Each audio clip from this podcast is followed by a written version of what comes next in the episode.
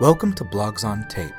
Today's post is Keystone Species Encounter Table, written by Scrap Princess and originally posted on her blog Monster Manual Sewn from Pants at monstermanualsewnfrompants.blogspot.com. Keystone Species Encounter Table. This is one of those thinking aloud posts, where I had an idea for something and want to see what it looks like when I write it out, which hopefully results in something usable, salvageable, inspiring, or at the very least, interesting. This idea is building an area's encounter table around a single species, in order to make it feel more alive and dynamic, and allow more forewarning to happen about the more dangerous encounters. So you decide on a keystone species, although this can be anything encounterable, and think about how it would affect everything else. What is a keystone species? Let me just copy paste from Wiki here. A classic keystone species is a predator that prevents a particular herbivorous species from eliminating a dominant plant species, if prey numbers are low, keystone predators can be even less abundant and still be effective.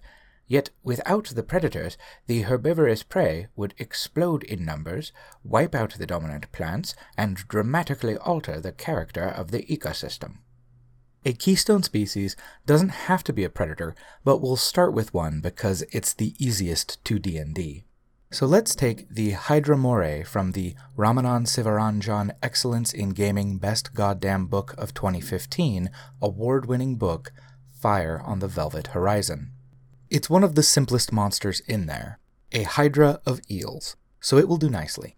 Let's have it live in a mangrove because they are super underused biomes. Mangroves are great because you have all kinds of water monsters there, but have the party still basically on land. Real life mangroves are kind of a nightmare to travel on foot. The footing is treacherous, sharp protrudings from the mangrove roots, deep sucking mud, and biting insects. But for our purposes, I'll say there's more reliable ground than there actually is. What does a hydra moray eat? Basically everything.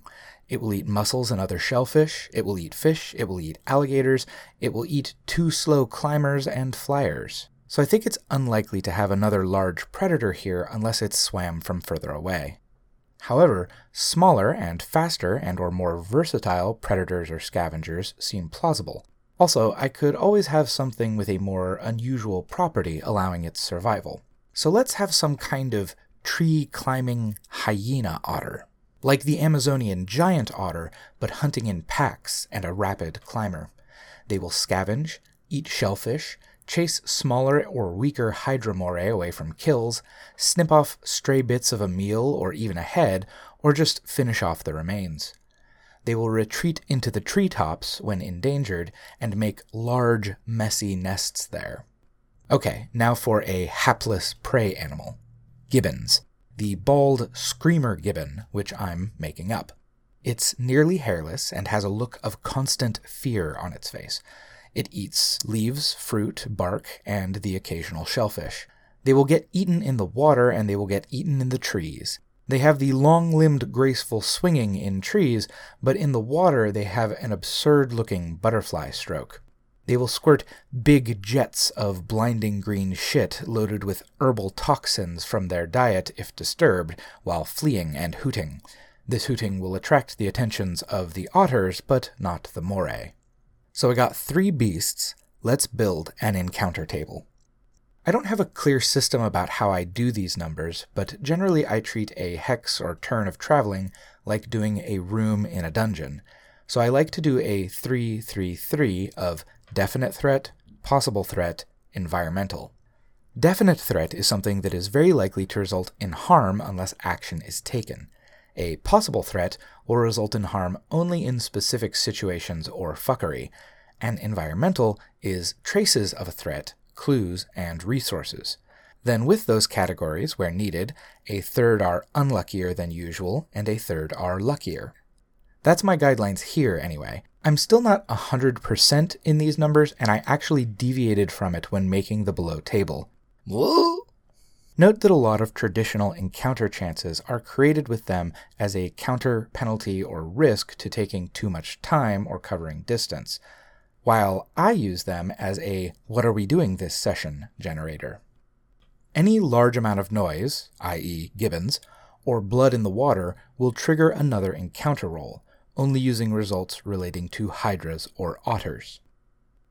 Definite threats 1 a younger, wounded, or depleted Hydra Moray.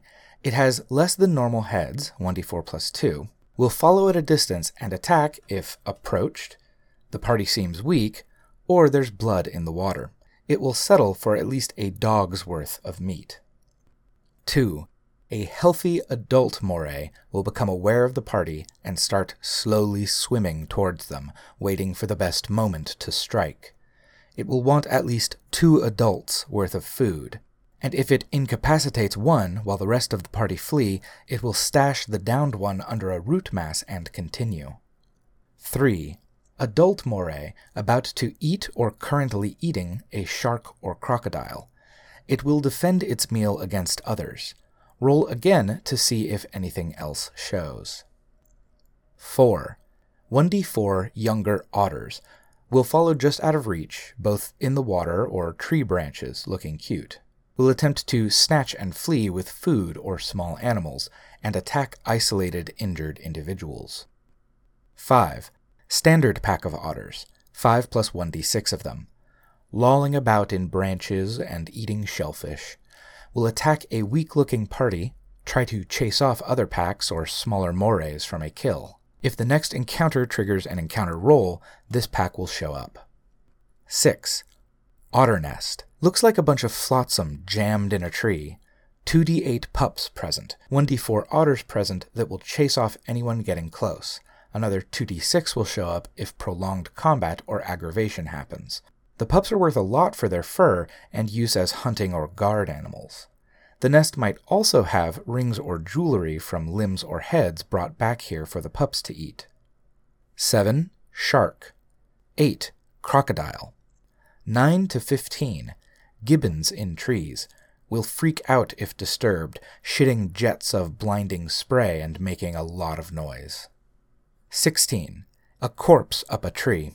Legs eaten off, rest of body stripped to bone, some salvageable equipment.